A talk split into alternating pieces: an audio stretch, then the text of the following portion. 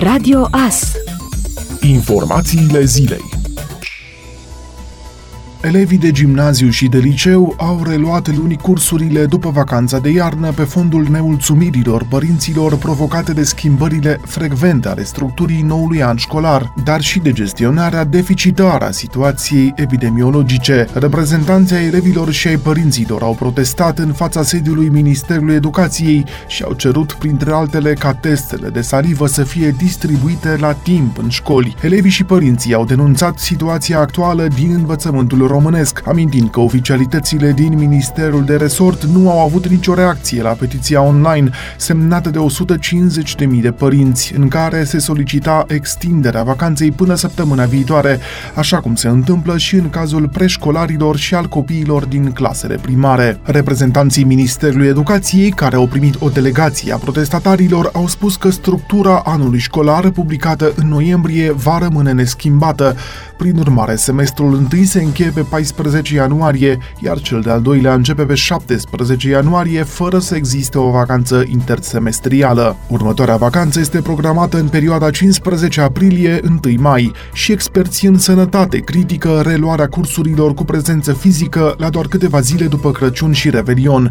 Epidemiologul Octavian Jurma declară că școlile vor asigura răspândirea Omicron peste tot. El crede că în aceste 2 săptămâni ar fi putut începe vaccinarea copiilor între 5 și 11 ani și subliniază că numeroase rapoarte arată fără excepție că numărul infectărilor în rândul copiilor și al tinerilor este mult mai mare în cazul Omicron decât în cazul variantei Delta. Protestatarii au denunțat și alte probleme legate de testare. În școli nu sunt suficiente teste, iar DSU nu a anunțat până acum când ar urma să livreze chiturile.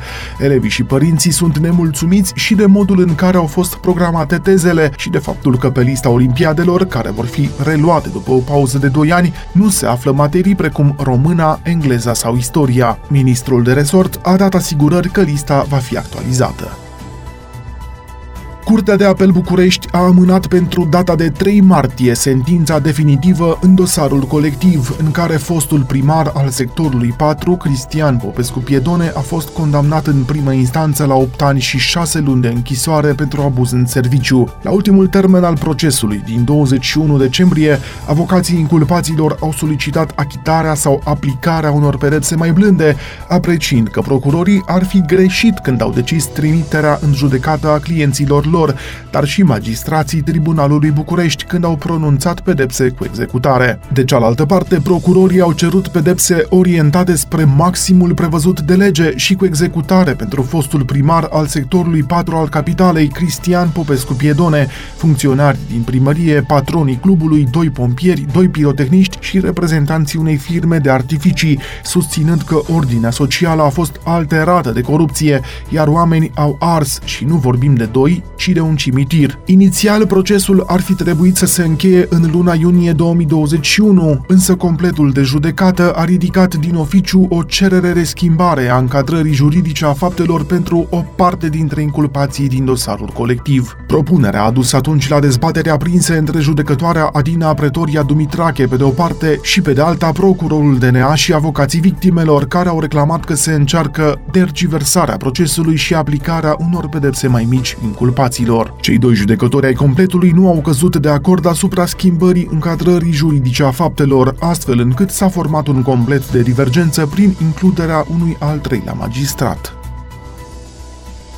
Premierul Nicolae Ciucă a avut marți o întâlnire de lucru la guvern cu responsabilii în domeniul energiei. Potrivit unui comunicat de presă, din discuții a rezultat că România nu va avea probleme în această iarnă cu furnizarea energiei electrice și a gazului. Discuțiile au vizat stadiul pregătirilor pentru sezonul de iarnă din perspectiva evoluțiilor sectorului energetic în România.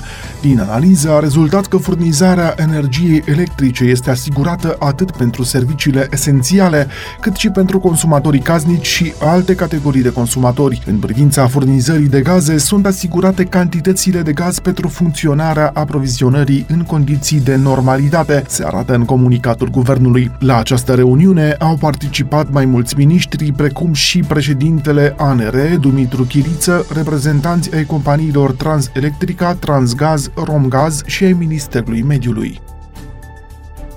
Perechea Simona Halep-Elena Gabriela Ruse a fost eliminată marți în primul tur al turneului Melbourne Summer Set 2. Româncele au fost învinse cu scorul de 6-2, 7-6 de cuplul Bernarda Pera, Caterinca Siniacova, Statele Unite, Cehia, cap de serie numărul 2. Prezența pe tabloul principal la dublu este recompensată cu un premiu total de $1.750 și cu câte un punct WTA. Acesta a fost primul meci jucat de Halep în 2022. Ea va debuta la simplu miercuri în partida cu australianca Destiny Aiava, locul 316 WTA. Guvernul urmează să reintroducă posibilitatea pentru firme de a-și plasa angajații în șomaj tehnic decontat de stat, a decis guvernul, scopul măsurii fiind de a ajuta mediul de afaceri și populația să treacă mai ușor peste efectele unui eventual val 5 al pandemiei, a anunțat secretarul de stat al Ministerului Muncii. Măsura ar urma să fie adoptată și să intre în vigoare în circa 2 săptămâni. Codul muncii a fost modificat la finele anului 2020, astfel încât pe toată durata menținerii stării de asediu sau a stării de urgență, salariații afectați de activitatea redusă sau întreruptă, care nu mai desfășoară activitate și sau au contractul individual de muncă, raportul de serviciu suspendat, să primească o indemnizație plătită din bugetul asigurărilor sociale de stat în cuantum de 75% din salariul de bază corespunzător locului de muncă ocupat. Unele domenii a căror activitate a fost restricționată prin decizia statului au fost afectate mai puternic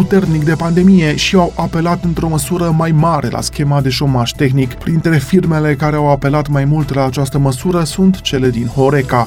În anul 2020 au beneficiat de aceste indemnizații 103.988 de persoane, cu suma totală de 922 de milioane de lei, iar în anul 2021 alte 8.000 de persoane, cu suma totală de 192 de milioane de lei, conform datelor guvernului. Acestea au fost informațiile zilei. Radio AS se aude pe 107.1 FM și online pe radioas.net.